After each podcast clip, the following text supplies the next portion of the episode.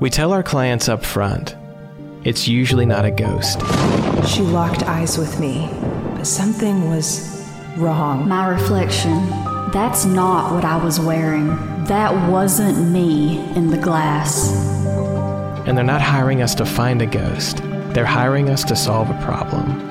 And we usually do. She didn't have arms or legs. She was hovering there. She was giving me a look that wanted me to come closer. All the hairs on my body stood on end. Liam climbed in the trunk and closed himself inside. But it's never a ghost. You'll never survive the winter. Well, almost never.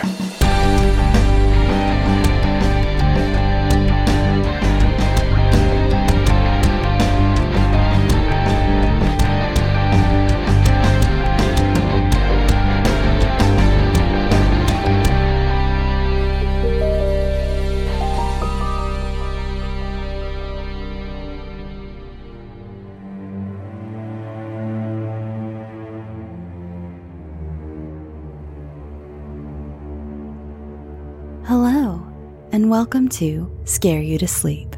I'm your host, Shelby Scott. First, I would like to thank those of you who have already taken the time to write me such incredibly kind and encouraging messages about my new show.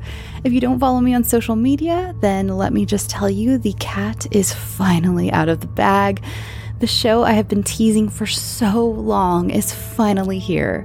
It's a Parcast slash Spotify original called Mediums.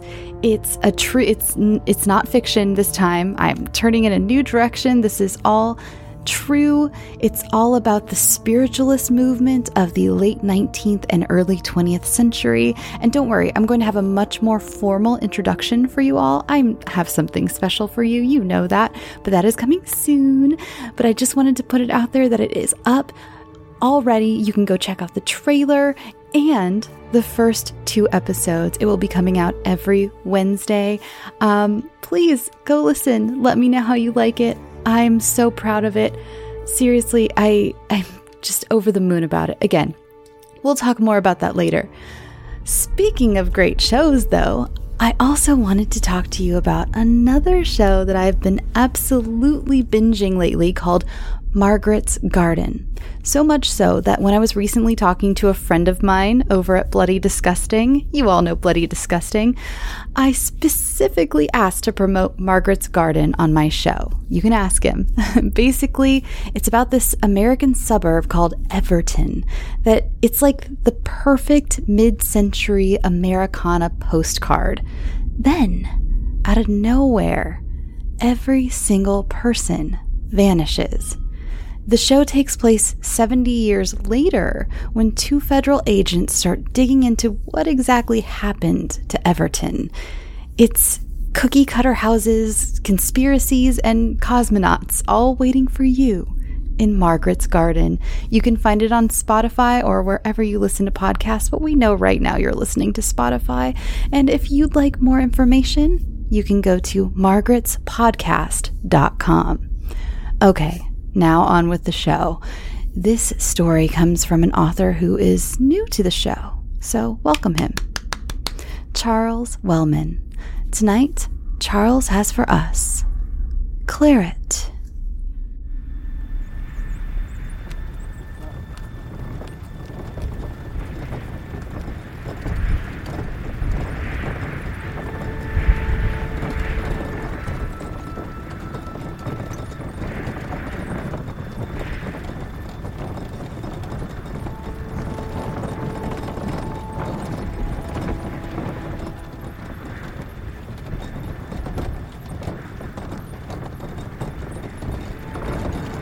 Carriage creaked back and forth as it slowly crawled up the windy, snow covered avenue leading up to the estate. Normally, this kind of turbulence would have rendered me devastatingly bilious, but the recent voyage across the English Channel makes this short and final leg of the journey seem pleasant by comparison. The inside of the coach was illuminated by the reflection of bright white snow off the vast, empty fields on either side of the road. Gold tassels hanging from the burgundy damask curtains swung like censers in front of my face, which did not do much to ease the tensions on my tired stomach.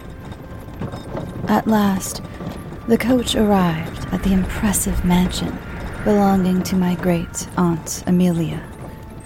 I had spent the last six months at the University of Paris, studying classics, art history, and literature, and I have graciously agreed to take inventory of my great aunt's extensive library collection and help appraise any additions which may be of high value.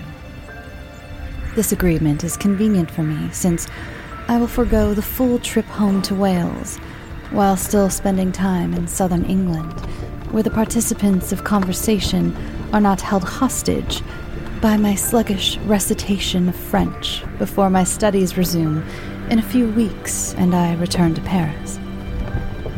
I have not been to the Carlyle estate since I was very young, but things do not seem to have changed much if my memory serves me correctly. After a painful journey, the swaying carriage came to a halt as the magnificent building came into view.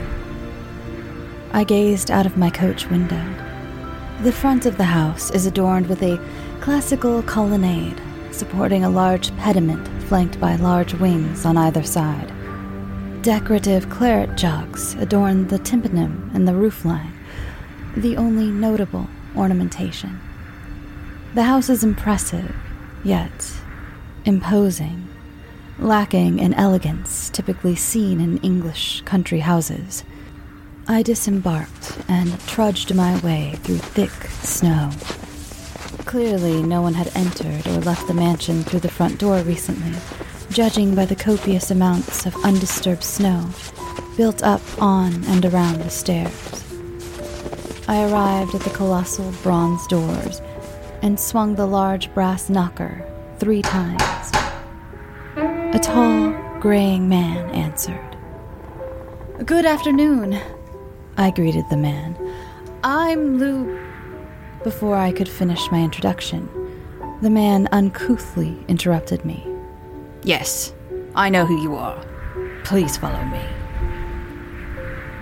Surprised by the rudeness and lack of any semblance of conversation, I grabbed my bags and followed the gaunt man through a large reception room adorned with gilded mirrors and marble statues.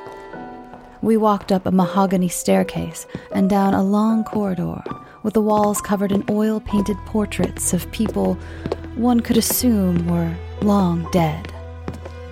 One would certainly agree that where the exterior lacked in decoration, the interior made up for in extravagance. The man, who I assumed to be the butler, led me into a room decorated lavishly in green. Lady Carlyle will be in the drawing room at three o'clock.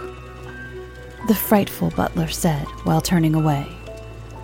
The hospitality was at its nadir here, but it is far more desirable than my apartment in Paris.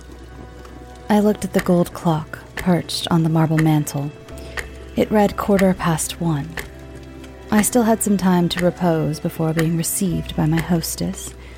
I laid back in a plush green chaise longue by the tall window.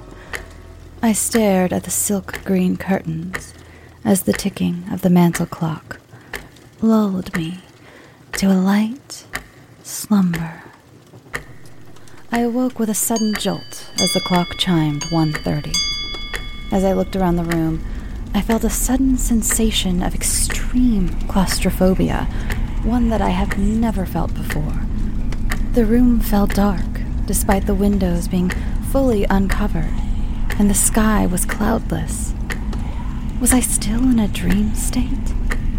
The intense feeling of melancholy that washed over me was almost too much to bear. As if these sensations were not enough, the odor suddenly struck my nose. It was the smell one could only describe as putrid wine. rotting tannins mixed with a sour vinegar and what I could only describe as death. I quickly arose from my chaise and rushed to the chamber door in an attempt to escape the oppressive space. Before I could reach the door, I heard a gentle knocking. The room suddenly grew brighter, and the air lighter, and I could not tell if the smell had fully gone away or my nose was in a state of shock. I took a moment or two to collect myself before I creaked open the old walnut door. Standing before me was a small young woman, no older than twenty. She had soft features, deep brunette hair, and wore a maroon walking dress. My apologies if I'm disturbing you, but I thought I would make certain you were well accommodated. Silas is not one to make guests feel particularly welcome she stated. Still in a daze and likely looking as green as my decorated bedroom, it took me another moment to realize who the small young woman was talking about. Oh, yes. Thank you, madam. I replied. Silas was most accommodating and made me feel right at home. I assumed Silas was the skeletal man who emphatically did not make me feel at home, but I did not want to speak ill of anyone under Aunt Amelia's employ. I haven't spoken with her in two decades, but from what I can remember, she was not a person of whom you would want to make a cross. The woman gave me a look indicating she knew I was lying. I am Cornelia Carlyle, Lady Carlyle's granddaughter. I thought I would make my introductions now before tea in the drawing room. Granny loves nothing more than to sit in melancholic silence, which makes good conversation rather strenuous. Thank you, Miss Carlyle, I replied, realizing that I have still not formally introduced myself to anyone since arriving. I'm Llewellyn Hughes, Lady Carlyle's great nephew as I am sure you already knew. It's a pleasure to meet you. Won't you join me in the library? It's quite warm in there, since Granny keeps the fire going in that room most of the day. It was only then that I noticed how desperately cold the emerald green room was. I didn't remember it being so frigid when I first arrived. That would be lovely, madam, I said eager to get away from the oppressive atmosphere of the green bedroom and to get acquainted with the multitude of volumes that I will be spending most of my time at the estate with. Cornelia led me down the same long hallway as I had entered, and down the same grand staircase into the reception room.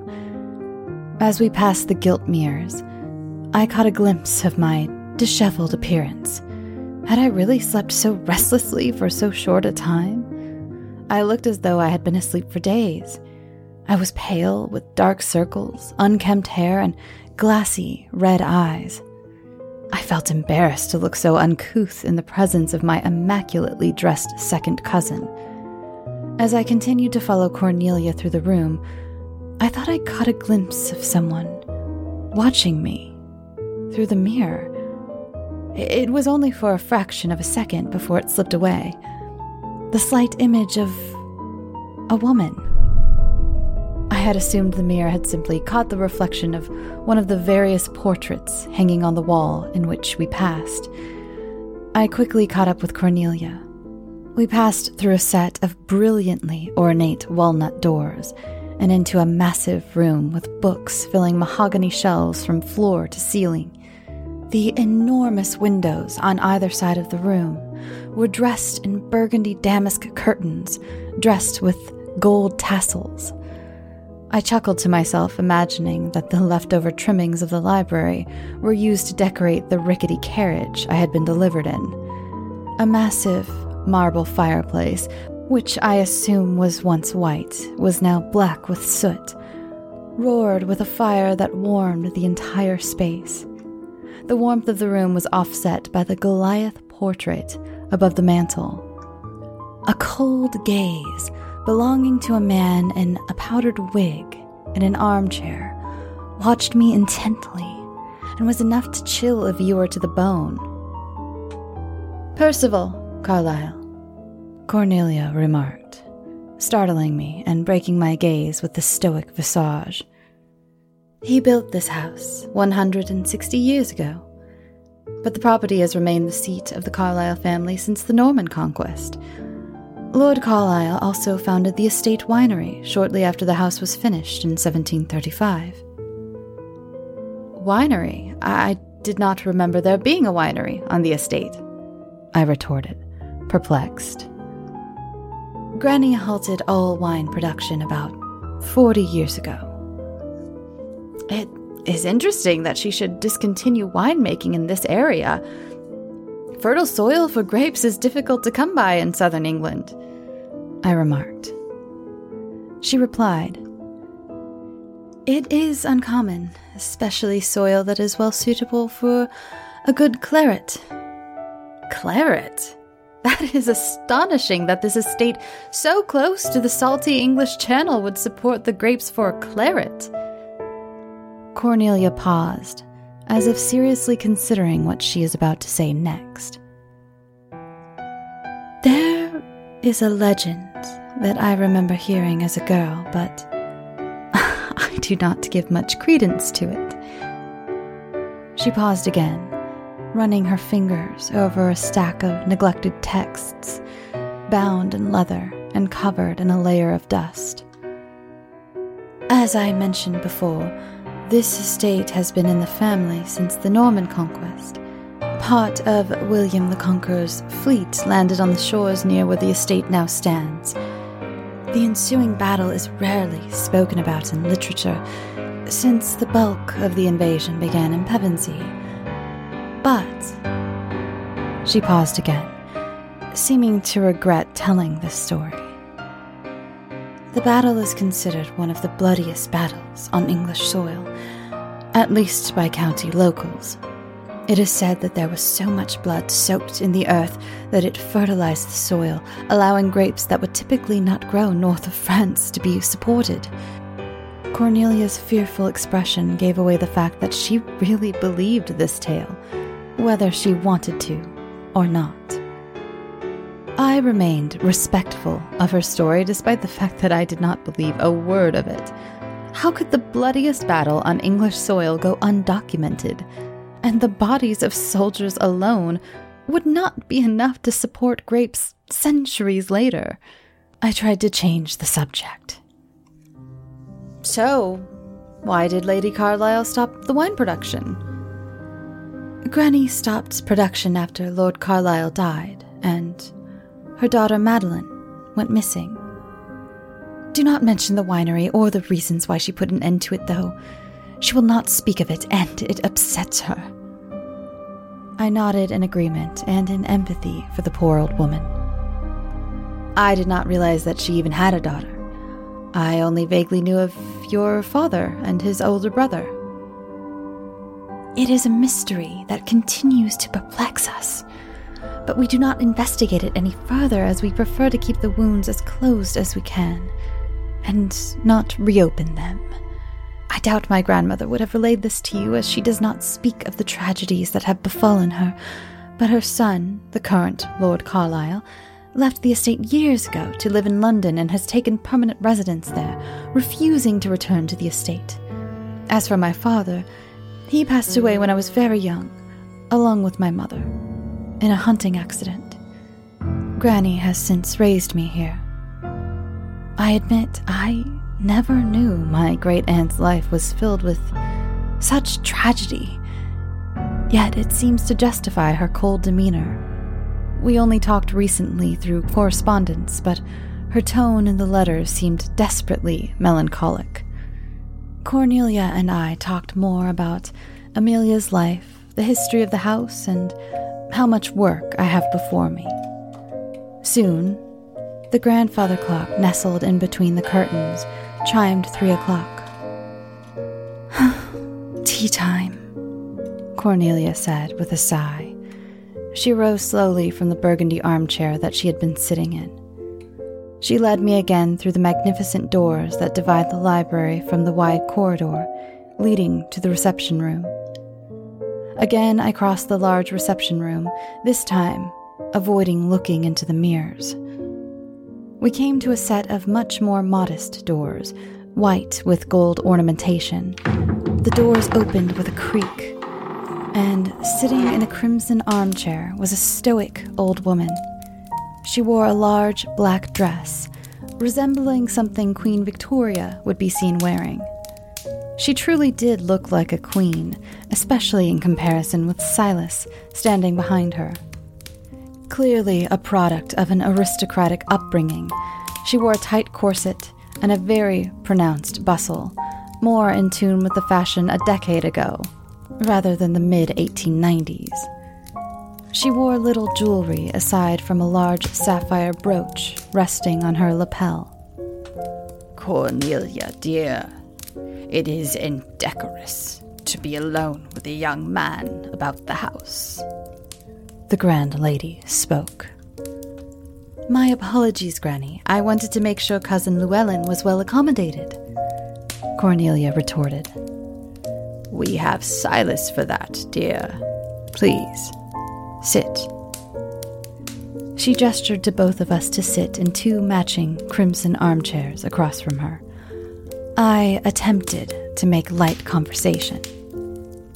Thank you for welcoming me into your home, Aunt Amelia. I look forward to spending time in your impressive library. She stared at me with a scrutinizing glance. Yes, dear. Be gentle with my volumes. She paused to bring the antique teacup to her lips do not enter the study off of the library. She remarked before the cup could make contact. Cornelia was correct in her assessment that her aunt is not a conversationalist, as the rest of the tea was uncomfortably silent. The next morning, I got straight to rifling through the stacks of books in the grand library. I had slept surprisingly well in my lavish emerald room and had no incident which had disturbed me the previous day.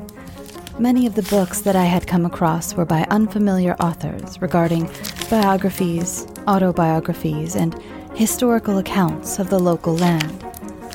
Of course, none mentioned a gruesome battle taking place on the very land which the estate stood I found myself somewhat disappointed in not validating a single anecdote recited by my second cousin.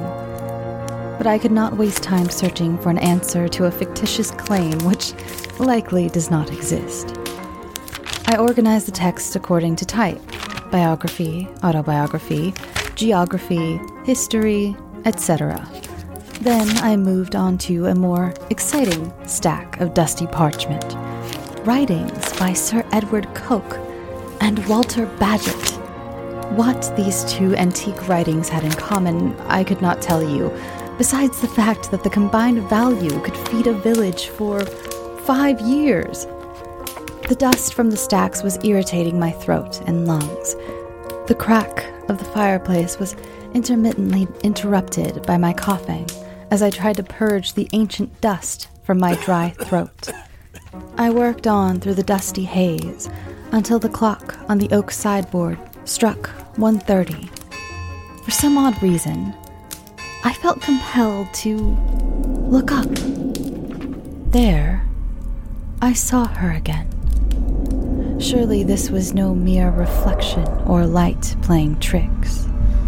In the bottom left corner of the large window was a woman staring at me her eyes yellow and sad, her skin pale and her hair a beautiful brown, but in a fashion that appeared to be long outdated. But it was disheveled. As quickly as I saw her, she was gone, and the room, which was lit by natural light, went dark. The roaring fire, which had been lit only an hour ago, grew dim, and the room was frightfully cold. The overwhelming feeling of tightness came over me like a dark cloud, and the air was oppressively thick. The smell again. The hideous odor battered my senses again.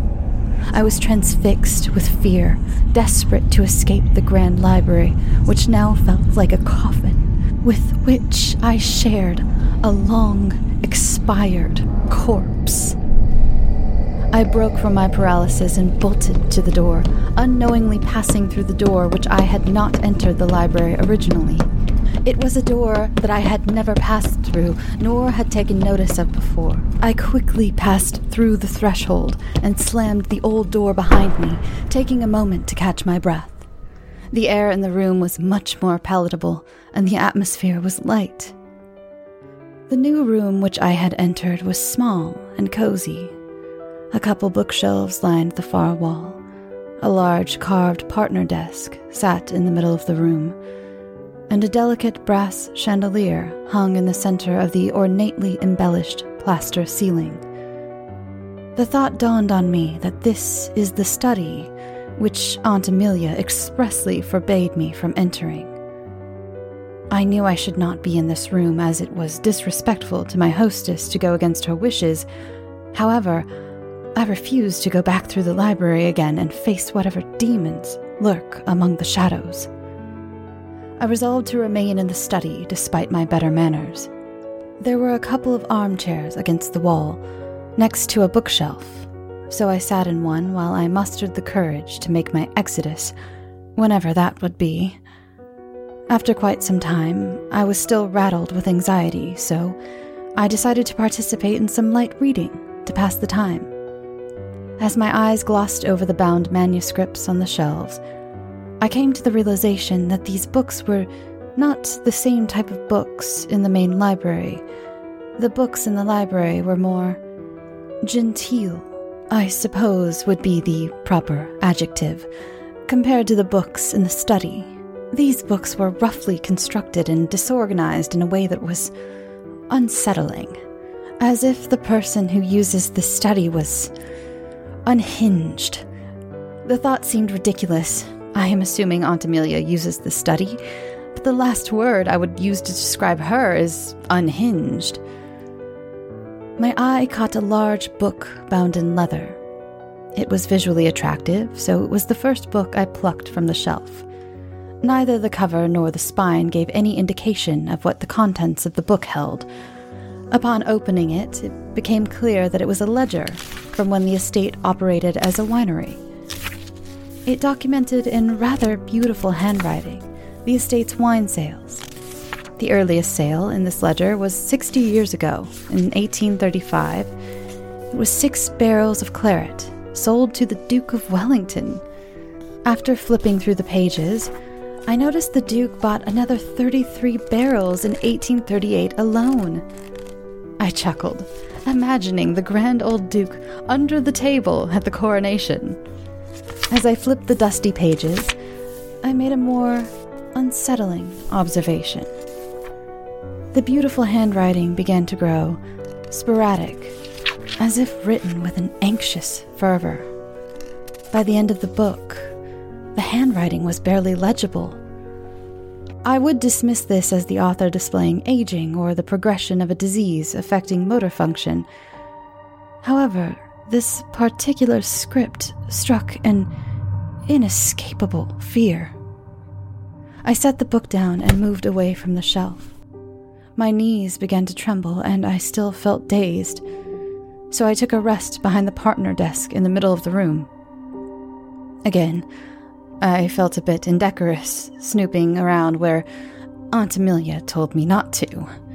However, my curiosity was piqued my eyes glanced over some handwritten correspondence laying on top of the desk.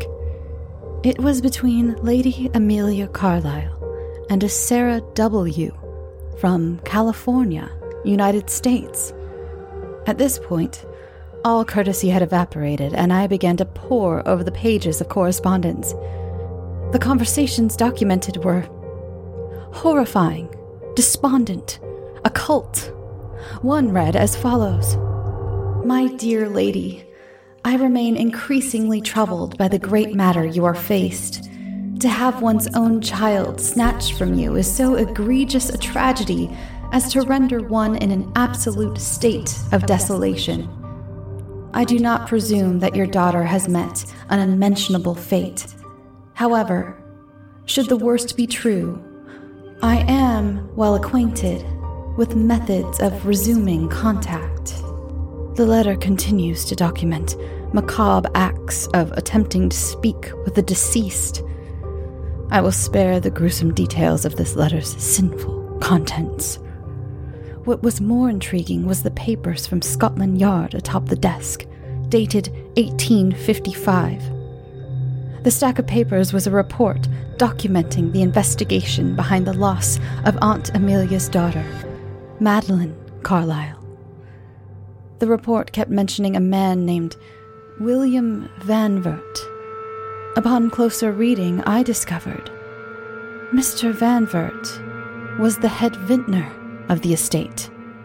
In conclusion of this report, William Vanvert, a resident of the estate of the Carlyles, had access to all persons and property on the estate. Witness testimony of estate staff indicated that Vanvert showed particular interest in the decedent missing party. Both were seen together on the ground of the estate, engaging in activities unbecoming of the status and class of a member of the Carlyle family. Redacted from the court records is the oral testimony that some staff believed Madeline Carlyle was in a delicate condition. She was unmarried. This redaction came as the result of a motion brought by Lady Amelia Carlyle. Other staff who worked with Vanvert testified to his state of mind around the disappearance. The testimonies are highly varied, but the underlying conclusion was Vanvert was not of sound mind, and this mental decay had been manifesting over the course of years. Vanvert was displaying violent tendencies. On one occasion, he nearly drowned a young apprentice, aged 11, in an opened barrel of unaged wine as punishment for accidentally breaking a bottle of the estate's claret. No charges were brought. The court determined Vanvert to be insane and unable to stand trial for the disappearance of Madeline Carlyle. The court subsequently ordered William Vanvert to be sent to an asylum, where he will stay for the remainder of his natural life. I felt bilious upon reading the correspondence and the report. It took everything in me not to stand up and run out of the house and away from the estate. The sorrow of my Aunt Amelia was clear. Her head vintner went insane and was suspected of causing the disappearance of her daughter. Worse still, I think my aunt may be dabbling in the occult. I could feel the blood from my face drain as I came to the realization that the feminine apparition which I have seen in the house confirms my aunt's ill advised communications with spirits from the beyond. I heard footsteps coming from outside the study. I had no idea if the steps belonged to someone alive or dead, but perhaps the former prospect was more terrifying.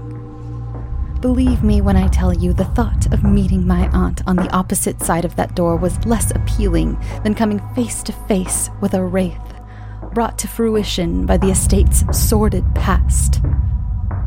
The doorknob turned slowly, and the door creaked open. I thought I lost consciousness because the next thing I saw was Cornelia's face, looking down on me with a look of consternation. What are you doing in here? She said sharply. I was laying on the ground. My head felt empty. Granny made it clear you were not permitted in here. Did you touch anything? I sat up, still foggy uh, I'm sorry. I, I didn't. I didn't even try to come up with an excuse. I was still trying to process my very recent revelations. I got up to my feet. I was not worried that Cornelia would tell Aunt Amelia. because she had no interest in upsetting her grandmother. I am leaving now. You do not have to worry about me entering the study again. I walked out of the room without saying another word. That was the last time I was at the estate.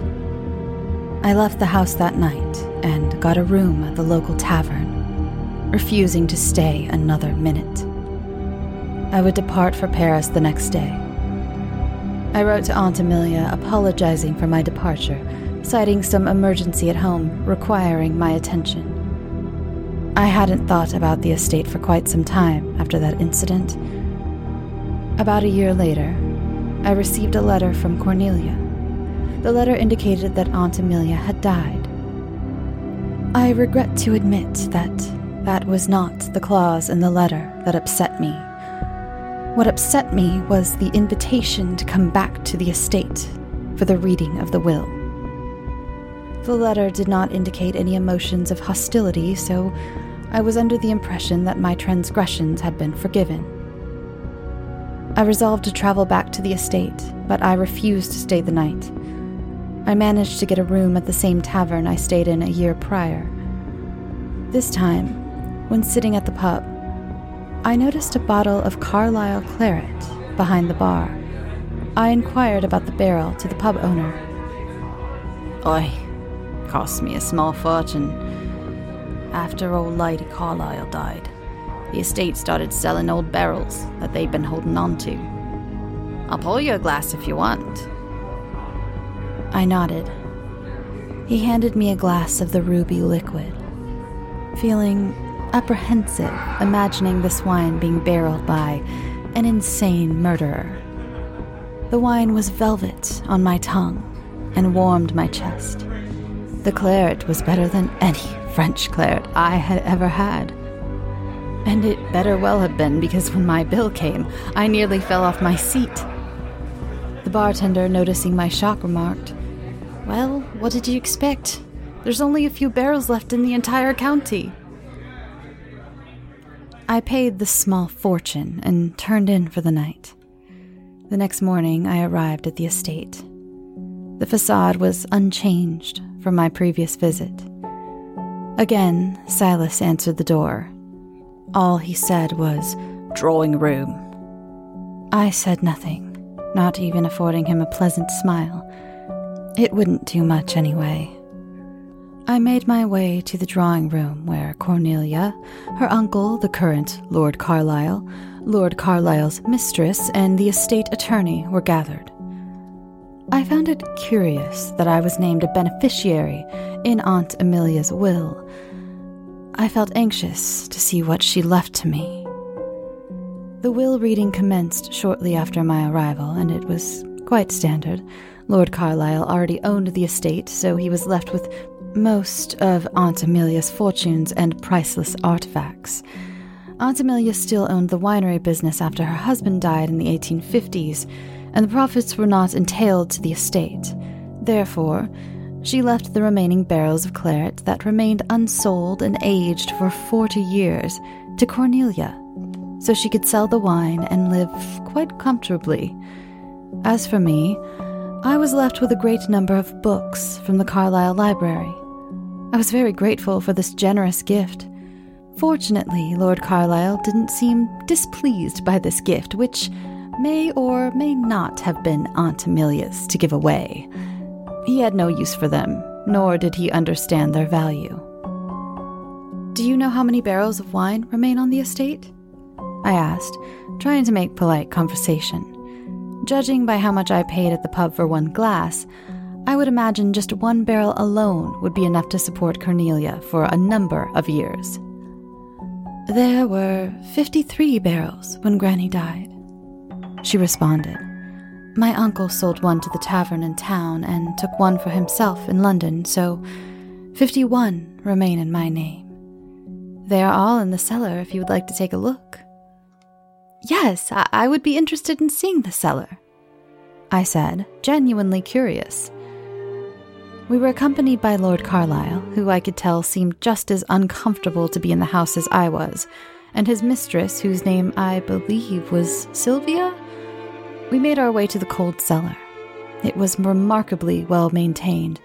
The floor was paved stone, and the barrels were well organized, albeit covered in cobwebs. The most recent vintage is 1855, said Lord Carlyle. Clearly, he had made himself familiar with the wines before it was all given to Cornelia. Let's open one, he said in a jubilant tone. Cornelia rolled her eyes, seeming to hint that Lord Carlyle was a drunk and could not resist her intoxicating inheritance. Nevertheless, Cornelia relented. After all, Lord Carlyle was allowing her to remain on the estate in good faith, and she did not want to make him cross with her. Lord Carlyle reached for the most recent 1855 vintage. With an old crowbar, he rapidly pried the lid off the top of the barrel Sylvia, who was at Lord Carlyle's side, immediately fainted. The cellar was filled with the most putrid and unearthly smell I have ever come across putrid wine, rotting tannins, and death. Cornelia ran out of the room with her hands over her face, and Lord Carlyle stood in shock, white as a ghost, about to faint as well. I did not need to look at the contents of the barrel to know that we had found Madeline Carlyle after 40 years among the claret.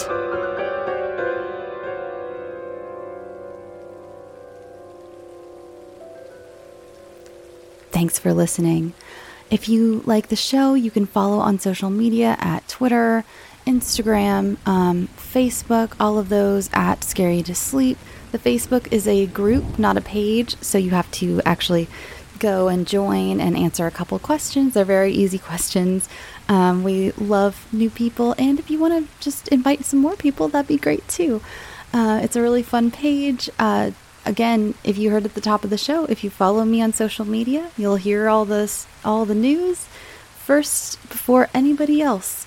Um, so yeah, go check out Mediums, go check out Margaret's Garden, go check out 13. I am just feeling the love this week and spreading it around. Well, I guess one of those shows is my own, so.